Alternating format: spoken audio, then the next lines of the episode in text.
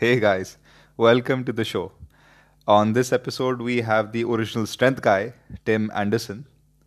Tim is the co author of uh, multiple books, including Original Strength, Regaining the Body You Were Meant to Have, Original Strength Performance, Becoming the Superhero You Were Meant to Be, Pressing Reset, and other books as well.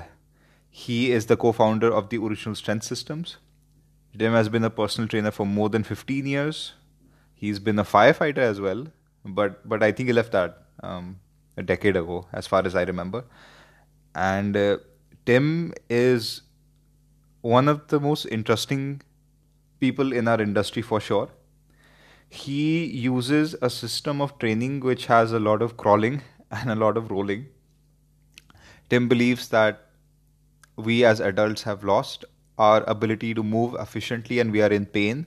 The pain part is obviously true, and he believes that studying the movements of children and how children learn and applying those moving and crawling patterns to adults help us reinitiate or restart those patterns in ourselves as well through these uh, innate reflexes that are within us.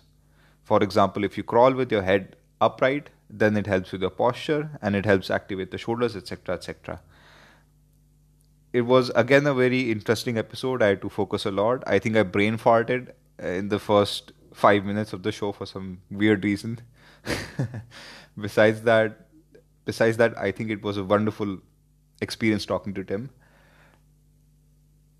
The biggest reason being that Tim was one of the humblest, well spoken, and concise people I've talked to. Um, at one point, he even referred to me as sir, which which uh, I felt really embarrassed by. I am no sir, and uh, uh, if nothing else, then I should be calling him sir because of the amount of wisdom he was sharing. um, I do consider the people who come to my podcast as teachers, but yeah, it was wonderful to talk to him and a, a very nice person, a very nice person. So enjoy this one. Lots of information, lots of fun. Get into it. Okay. oh, are you recording now? Yeah, uh, but don't worry. I, I, I have to give you an intro anyways, so okay. it'll work. Uh, so, so I, I, I, when I got out of college, I had a job that uh, I did not like. I was a statistician, and yeah. I got laid off. Fortunately, uh, two months later, and I got a job at a health club, and uh, so I started I started training clients while I was at the health club, and and then th- so throughout the years since 1998, I've I just I I've been training people. Right, right. Uh, what kind of pulled you into the industry? Like, what was so fascinating about it? Like you said, you always were like training and stuff. Um, how was, did you kind of like it was the one thing that I enjoyed to do. Like you know how you have a hobby, um, and and you just like to do certain things. Yeah. Uh, being in the being in the weight room uh, was the and lifting weights uh, was the one thing that I looked forward to doing every single day. And there came a time when I started wondering if I could make money doing that because that I, I truly like mm. doing that. And I learned as a statistician I did not like sitting behind a desk. Uh, that was that that did not seem to be a good fit for me. Understood. Understood. Um, this thing you call original strength, which is your company. Yes. Uh, what is this? What is this thing you call original strength? Uh, because people from the outside see you do something about crawling, you talk about resets. What is like original strength for a layperson who's talking to you for the first time? How would you describe original strength? So the easiest way I could describe original strength is that it is the original operating system that we've all been given. It's, it's our original design of movement.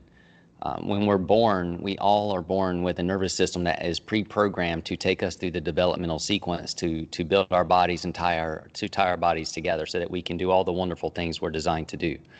Um, and throughout our entire lives, we keep that original operating program. We never lose our blueprint for movement.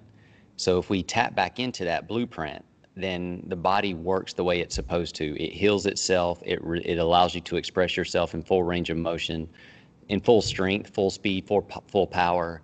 It is it is literally OS is literally the design, the human design for movement, and it's in all of us. Every one of us has been given that design. Uh, how did you kind of um, could could you give an example, kind of explain to someone who's not able to visualize? Sure. Uh, so um, you know, as a as a when a when a child is growing and developing, they they get they have to get strong against gravity to eventually push themselves up off the floor, and they eventually start start crawling, or or they just get up on all fours. Um, everything in that child, because a child has such a big head, it has a righting reflex. a child has all these reflexes that are designed to strengthen the child as it grows and develops. So crawling is a movement pattern that is in each and every one of us that's designed to tie our brain together and our nervous system together, but it also connects our body muscular, reflexively and muscularly together as well. So if a when a child starts crawling, they essentially tie their body together so that they can get up on two feet and start walking, start running. So, you know that crawling is the foundation of our gait pattern. So, even if a person in their 60s or 70s has uh, a movement issue, it may be that all they need to do is get on the floor and crawl. And it's like mm-hmm. pressing a reset button on their body, and all of a sudden their nervous system remembers what it's designed to do and it starts working well again and their hmm. body becomes free to move again. Interesting. Um, okay, so so this is like a dichotomy for me because the way you say you started is like a meathead who just wanted to work out, who just yes. like lifting weights. But the things you're talking about are actually quite interesting. They, um, I know you've required a lot of study. How did you start seeing this way? Because this is not the way a meathead starts to look at things. So so this won't this won't surprise you, but being a meathead, I I ignored my body. So I all I cared about was, you know, Monday was chest day, Tuesday was chest day, Wednesday was it was all about the bench press or whatever it was. Um, so as a consequence, I, I developed a lot of overuse injuries. Uh, so so I was, but you know, if I had this kind of a sickness where if I did not go to the gym, it didn't matter if I was hurting, I was going to go to the gym anyway, basically. Mm-hmm. Um, but eventually I started started getting frustrated because I was not feeling strong because I was having these aches and pains and issues. And as a child and as an adult or an, as an adult child, I've always wanted to be Superman, but I was not I was not feeling like Superman at all. Um, so one night I was just having a pity party and I sat down and I asked God to show me how to train to become bulletproof like Superman. And in two weeks, he just connected the dots for me. I picked up a book on um, learning disorders in children, and it's, it's as if God just connected the dots and showed me the, that a child, every person has a movement blueprint in their body that's designed to heal their body. So, so no matter how old we get, our body is designed to heal. It's not designed to break down, to ache, to have limitations and issues. That's just something we accept because we're we're not smart. um, we're, so so we're not designed to accept breaking down with age. We're designed to heal and be strong throughout our entire lives, no matter what age we reach. So so these crawling movements and the way uh, children move, it's almost like you're uh, teaching a man to come back from crawling and back to standing. So you're taking him back to the formative years. Yes. Is, I see. So, so basically, what what you do is you reestablish your movement foundation, and we call it reflexive strength. But once you have that foundation of reflexive strength, there are no brakes on the body anymore. All the so a lot of times people can't move or they ache or they hurt because their body's trying to protect them from moving into it's unsure about what they're doing, so it puts on brakes. Um, a lot of people can't touch their toes, not because their hamstrings are tight, but because their nervous system doesn't feel safe. So the mm-hmm. nervous system makes the hamstrings tight so they can't touch their toes. It's not a flexibility issue, it's a nervous system issue. It's not getting all the information it wants, so it puts restrictions on the body. But when you go back to that foundation, the nervous system feels safe again because all those connections that it was designed for are starting to be used and they're starting to work and it's getting much more information. It's getting all the information that it's always wanted. So then it starts to remove those restrictions and allow you to express yourself the way you want to. Right. All right. Um, so this thing is something. So I have a bias because I'm already a bit aware of your work and I know the gist of what you kind of offer but mm-hmm. i can also imagine the person who's listening to this who is thoroughly intrigued but thoroughly confused as well. So, right. so if if five people, a few people came to you, and these are not injured people, not necessarily there's anything wrong with them, but they right. want to learn what Tim's method is. So, how yes. would the first day with Tim look like? What would Tim take the guys through? So the first thing I would do is to I would get a baseline for where their body is.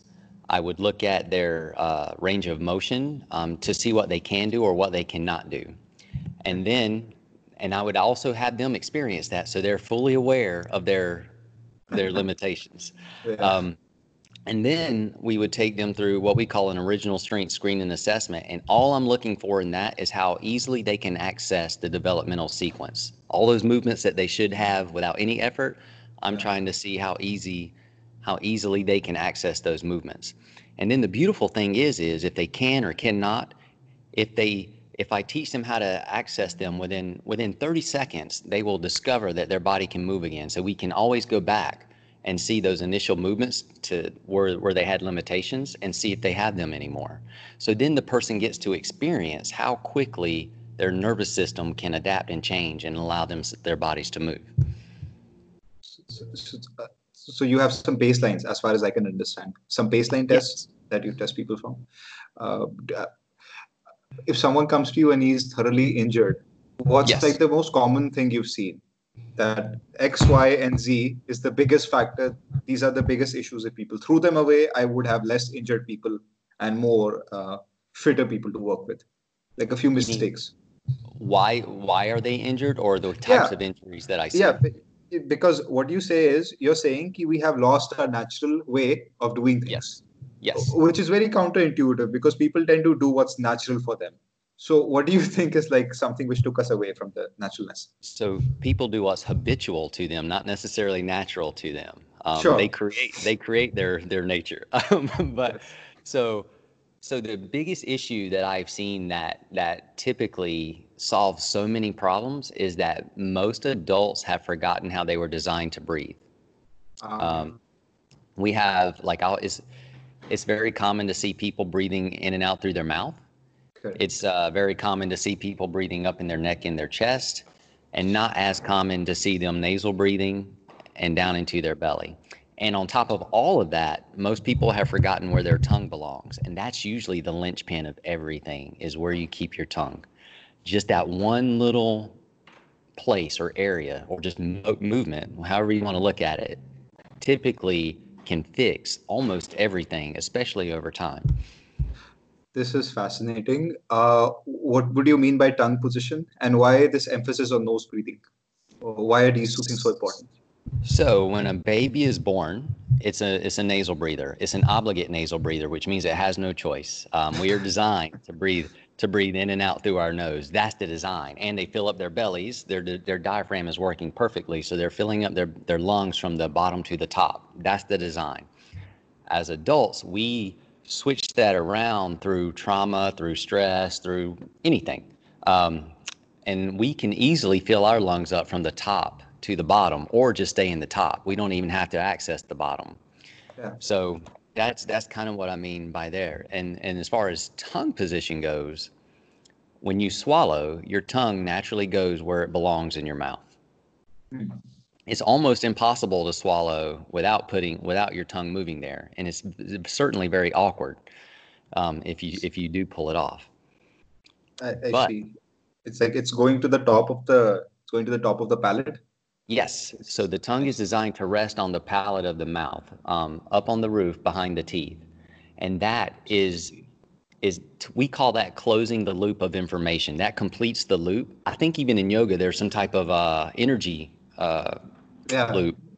So the tongue is so essential for that, though. And what it does is it completes all the information going to the nervous system. But even more important, the tongue is neurologically wired to your diaphragm. So if your tongue's not where it belongs, it's not as easy to use your diaphragm. And if you're not using your diaphragm well, you're you're making your nervous system feel unsafe because you're not getting all the information your your nervous system needs and craves. So every time you're breathing from the mouth, not only are you disengaging the diaphragm, you're making it uh, panicky, as far as I can understand. You're, that's you're a good way to. That's a good way to explain it. You, you want to? Are you able to try an experiment real quick? Of course, why not? Yeah. Okay, so stand up and and put your feet together. Yeah. Yeah. All right, I want you to close your mouth, put your tongue on the roof of your mouth with your feet together and your legs straight and bend down to touch your toes. Okay. So tongue's on the roof of your mouth, lips are closed. And come up. All right, now I want you to open your mouth, put your tongue on the bottom of your mouth, and bend down and touch your toes. Why are you laughing? Uh, I'm less flexible. Yes, you. So just that one little position of the tongue globally affects the entire body on how it moves and how it responds. Wow. So now think if think if you took a thousand breaths over the course of those. Well, let's just go crazy because the real thing is is you're going to take a million breaths easily in a month. so think yeah. if all of those think if all of those breaths were not where the tongue was designed to be, then you're sending your you're reinforcing information into your nervous system with every single breath that I'm not I'm something's off, something's not right, something's not right, something's not right. So become habitual. Your system is constantly getting this information or lack of information, so it doesn't feel as safe to allow you to express yourself fully. Uh, I become habitual basically to the yes to the wrong yes. breathing. I understood. Very very interesting. Uh, how is trauma played into this? Because you said keep breathing affects trauma and trauma affects breathing. Mm-hmm. So, so because we're born nasal breathers, the body is such a wonderful design that it, it is designed to to compensate or overcome obstacles and issues.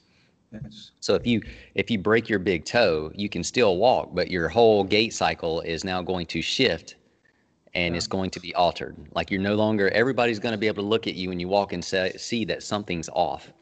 Um, so just because we're designed one way doesn't mean we cannot make adaptations um, because that is the ultimate design is for survival and, and to, to grow is that the body, if it needs to, will overcome things. Well, when we're breathing, just because we're designed as a nasal breather, some children, uh, say around six months or eight months, they may get a very bad sinus cold and they can no longer breathe through their nose. So they have to compensate and they have to, they got to breathe. So they're, they're, they're going to start mouth breathing.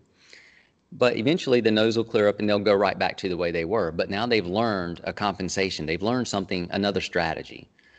Well, that's that's normal and that's natural and that's great. But say say something really scares a person. Like say they're in a car wreck and they're they're very scared and they're frightened, or somebody jumps out of a closet and that that's that's traumatic. And now they've just gotten a big giant fear uh, it's almost like putting a bunch of weight onto the nervous system.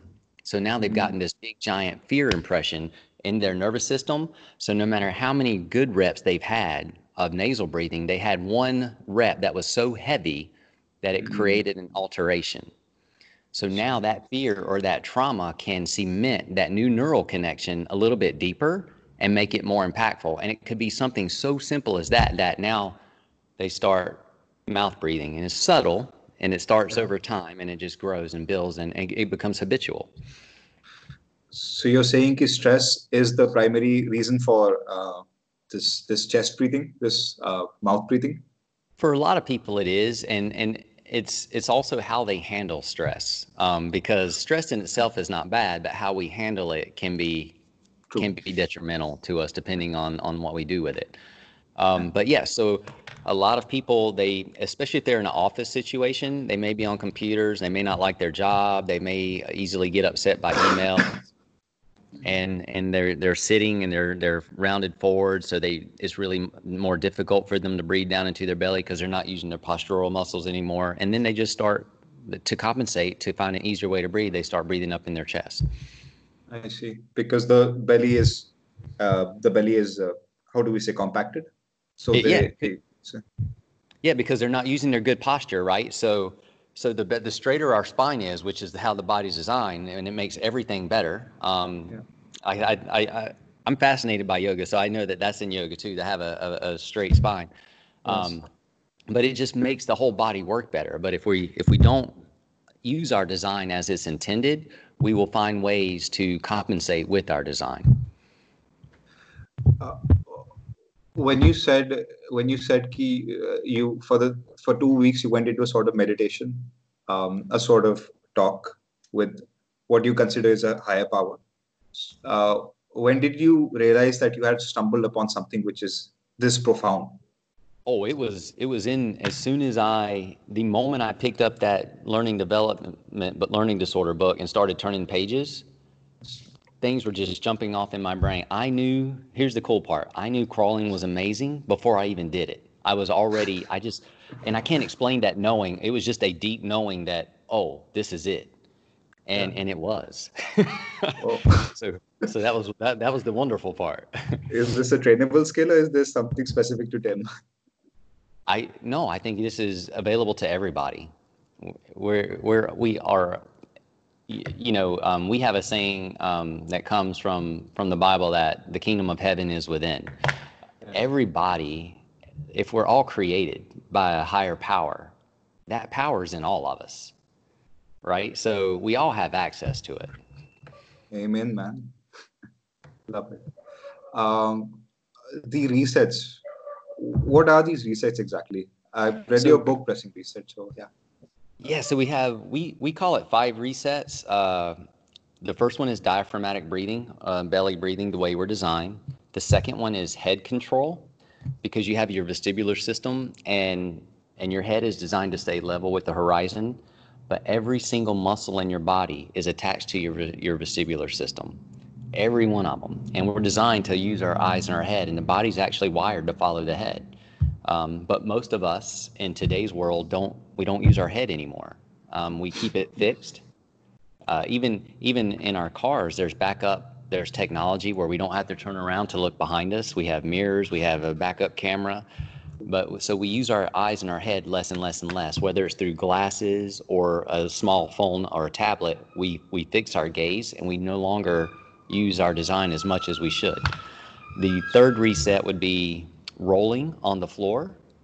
Um, rolling is a, uh, it is the most amazing reset. It ties everything together, and it and it and it stimulates your your your tactile system, your skin, your proprioceptive system, and it just gives your body a very good movement map. So, and then let me just interrupt you for just one yes. second. Uh, yes, sir. When you said the head movement, what exactly do you mean? Do we look up and down, left and right? Do we just move it randomly? Is there a pattern to this? So you can. You can start strengthening your vestibular system through up and down head movement. So what you would do is put your tongue in the roof of your mouth and you would look up with your eyes and let your head follow. And then you look down with your eyes and let your head follow. And you move nice. your head where it will go. Yep. So the eyes lead the head. And you look left with your eyes, right with your eyes, and you just let your head follow as far as it will comfortably go. I see. So there's an eye, there's an eye and movement connection as well. Yes.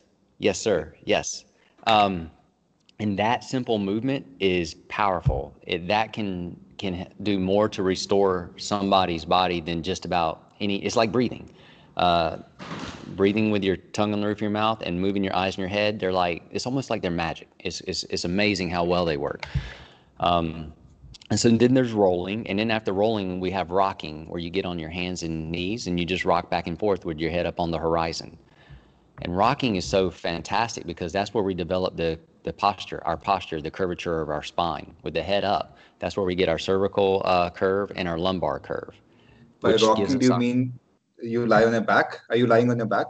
Oh no, you're uh, on your your right side up on your hands and your knees. Like so, think about crawling um, yes. except you're not crawling, you're just rocking back and forth. And I almost, yes. So you put your butt, so you're pushing your butt towards your heels and then you're going forward. Yes, yes, sir. Understood. Yes. And almost every child does that. Um, not every child crawls, but they all have the program to crawl. But every child pretty much rocks.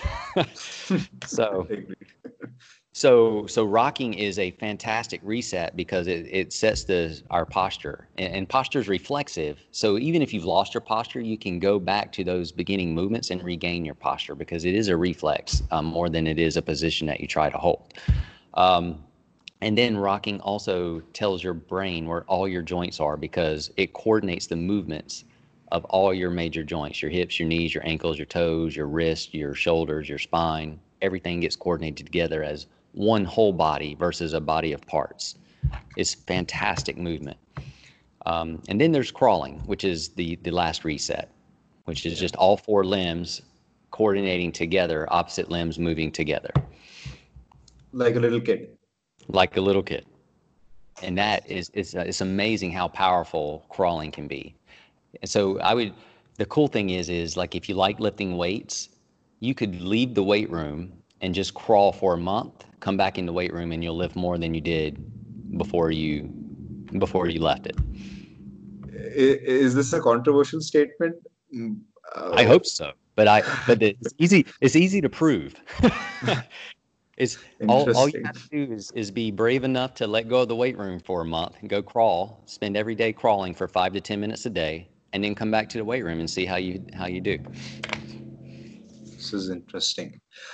Um, so I've been a fan of Dan John for the past five years.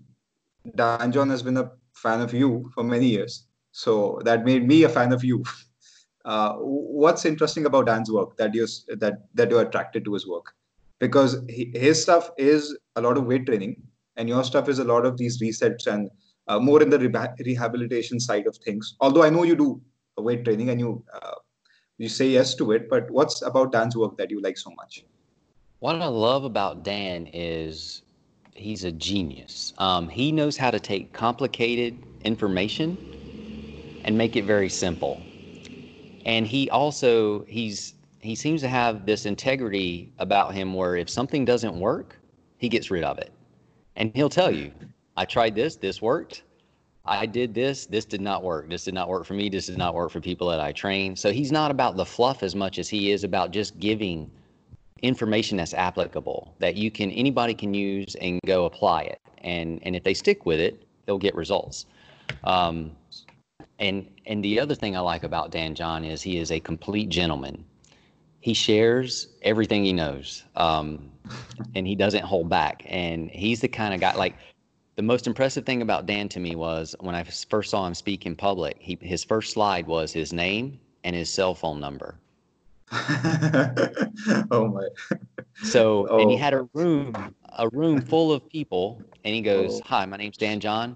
Here's my cell phone number. If you ever need, if you have any questions, or if you need to, you know, if you ever need to call me, here's my number."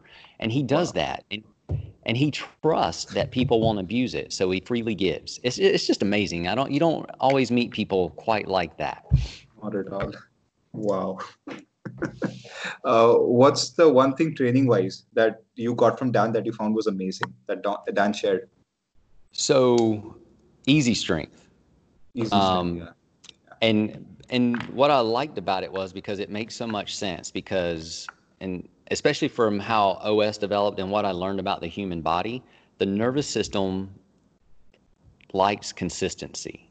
And we can create whatever nervous system we want by showing up every day.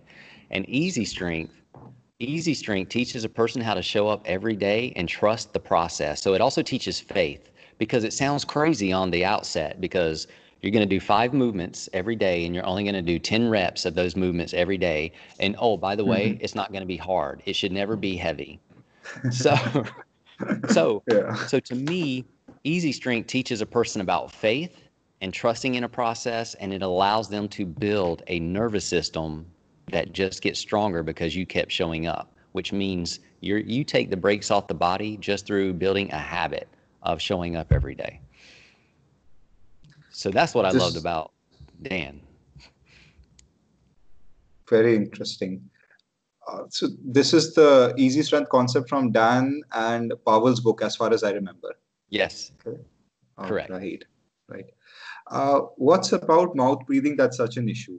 because for a normal person in my mind it's like just mouth you're breathing from the mouth from the nose it connects to the same place behind you what's like this thing about the so again if you have to mouth breathe and you have no alternative it's beautiful it's wonderful because we're we're designed to to make sure we get air but yeah. if you have the choice and if you want to to engage in your actual design breathing the way you're designed can help the body heal um, so think about your breath. Your breath is the bridge between your autonomic nervous system, between your fight or flight, your, your sympathetic nervous system, and your parasympathetic nervous system.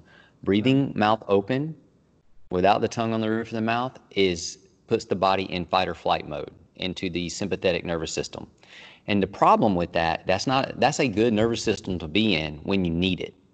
But the problem with perpetually mouth breathing is you're telling your body you always need to be into the sympathetic nervous system and it never has the opportunity to go into the rest and digest or the parasympathetic nervous system. So you're telling your body, your nervous system, that it is always unsafe. And eventually, you know, weightlifting is good for a person, or it can be. But if you lift too much weights and you don't recover and you keep putting plates on the bar, you're eventually going to break something or wear something out. If you're always mouth breathing and you're always telling your nervous system you're not safe, and it's always giving you adrenaline and cortisol and all these other things, eventually something's going to wear out and you're not going to optimally function as you were designed.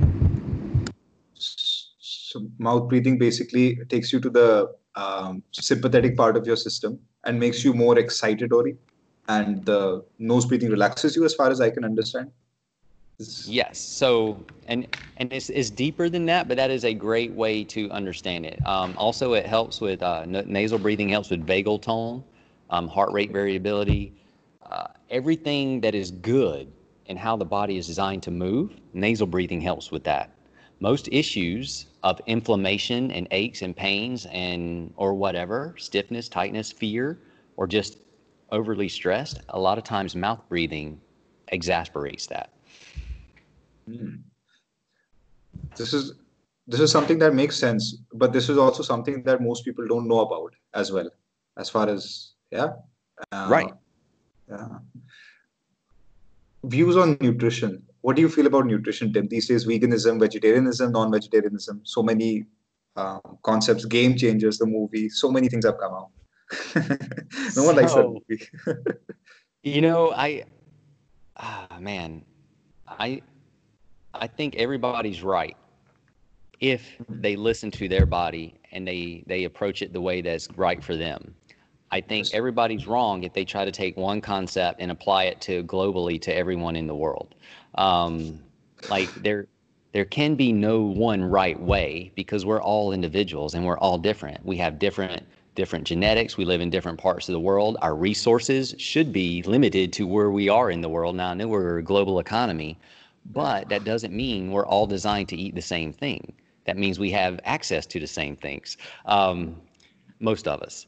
But like, and and if you listen to different people, they all make sense. Everybody makes a great argument for their stance, but a great but a great argument does not mean that's the way to, to go either. So I I think the easiest way to approach nutrition um, is is if if it is natural, if God made it, it's probably okay for you.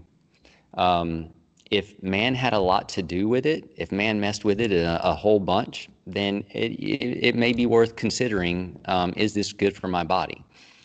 But I, I don't think that we should make religion out of out of nutrition. I think I think we're designed to eat, and our body's designed to get uh, nutrients out of food, and it's also designed to thrive with also what it's given though. Um, and I think I think a lot of people's issue over nutrition is is their their beliefs of, of their food, their beliefs about their nutrition affects their body more than the food itself does. Um, so if you're if you're afraid to eat something or you think it's going to harm your body and then you eat it, your thoughts about that something will do more harm to you than the actual food itself will in many cases. But I think I think we all just need to relax and and allow our body to teach us because there's so much intuition in us. Or we just all need to relax and do the same thing. Just ask God, hey, what does my body need? What was I designed to eat? What is, and, and know that there are seasons. There may be in the springtime, your body may need certain nutrients that it doesn't need in the wintertime because yeah. there are seasons to everything. Um, and I think we miss that. I think I think most of us get caught up in we want to have a a community or we want to feel right about something or comfortable with something so we make these rules up and then and then we try to take the rules that we believe are right and then throw them on everybody else but that's not how i don't think that's the best way so if you want to eat the carnivore diet great. If you want to be a, a, vegan, great. As long as that's what you need, and as long as you're honoring your body and your beliefs and is right for you, that is awesome. Um, but I don't think that everybody's supposed to exactly adopt the exact same way of eating. It's a lot of common sense that you've spoken. And I think it's something to say about our times that even common sense like this is something that is hotly debated on. I'm pretty sure if I brought another expert, that expert would debate you to the death. Oh, yes. but yeah. I will tell you, like, in some, like, do you know Sadhguru? Yes, yes. I love his take on nutrition. It is so common sense oriented. Um, and he he's so gentle about his delivery. Like he's he's never he's never attacking anyone. He's just offering the information and, and, and he's also looking at the design, you know, and saying how things are designed. So I think that is the the gentle approach. Um, and it's and he's not trying to say he's right or any I mean, I, I, I don't think he's wrong. Um, but the way he delivers the information, it just makes so much sense. And there are people like that, that like Dan John, that just they just give the information and it just makes so much sense. Although I would say Sadhguru is a bit, he does lean towards vegetarianism. That's for oh, sure. Does. Yeah. Although but I do agree with what you're saying. Yeah. His his reasoning behind it, though, I can I can resonate with it's other people's reasonings behind it that that I sometimes stumble with. I I get it, get it. Um, three people, and, and, this is a question which I find very interesting. So I ask usually all of my guests, uh, if you had the superpower to have dinner, have a meal with three people, they could be fiction, they could be real life, they could be alive today, or they could be alive like a thousand years ago who would these three people be that you would have dinner with and why? Oh my goodness. Um, wow, that's that's heavy. Uh, I well, the easiest for me right now would be would be Jesus because I got a lot of questions. wow, I can um, see. Beautiful. I uh, I got a lot of questions. Um, currently, into in modern day, I I will be Sadhguru fascinates me. I would like to have dinner with him. Um, Jesus and Sadhguru. Wow. Give me a give give me a chair, man. I'm coming with you. all right. Yeah. And then like ah, third one. I'm gonna go fictional because this one's just too easy for me. if I had a fictional one, it would be Superman. Um, Superman. Oh my. wow. But if uh, if I were going for two that that were real, I would go for yeah, Jesus and from the past and Sadhguru from the present. Um, that that would be my, on my top right now. Uh, there's another guy named Dr. David Hawkins. He died uh, uh, in Dr. 2013. David R. Hawkins, the yes. the power power versus force guy. That oh, that book changed my life. Um, nice. I would I would like to I would like to sit down with him as well. Uh, there will be four people in your seat. Uh, the fourth one will be me, by the way. I'll also be sitting there. I, w- I would love to be sitting with you in that moment. oh, this is incredible. I love it. Yeah. Uh, I really want to be respectful of your time. So I won't I won't drag this, but I do want to ask you one more question, uh, yes, sir. which I think I, I, I'd love to know your opinion on. Is uh, if you were the president of the United States for a day, and you could institute one law. And that law is uh, irrefutable. No one can say no to it. What would that one law be and why? Oh. This is going to sound cheesy but you just put me on the spot and the first thing i gravitate towards is um, be kind to your neighbor. So you know love your neighbor. Mm. I, I think if, if if we just love each other and respect each other um, the world would just be a much easier, brighter place. Tim Anderson, this, ha- this has been a wonderful experience for me. Thank you so much for the time you've given me here. And uh, it's it's nice to see a coach who speaks from the heart and uh, who's caring, but who's also a smart coach. Not just a caring dumb coach, but a caring smart coach. So Kate. Thank you so much. Uh, if the audience, what? I said, Casey, thank you very much. This has been fun. Of course, of course. Uh, if the audience wants to find you, where can they where can they grab hold of them? So I have uh, originalstrength.net. Um, that goes over all the the courses and stuff. Um, if they if they just Google Tim Anderson on Amazon, they'll see all my books. But that's also available on originalstrength.net. Yeah. And the easiest one to remember also might just be timmyanderson.net. Um, I also have that website. timmyanderson.net. All yes. right, uh, Coach Tim Anderson, thank you for your time. Pleasure to have you here. And if and when I come to the US, I would make the pilgrimage to your place for sure. To the gym. I would love to have you. I would love to have you. We could talk about what it would be like to eat with Dr. Hawkins Sadhguru and Jesus. yeah, yeah. Love it. Love it. All right. Thank you so much. Thank you. Thank you. Bye bye. Bye. Bye.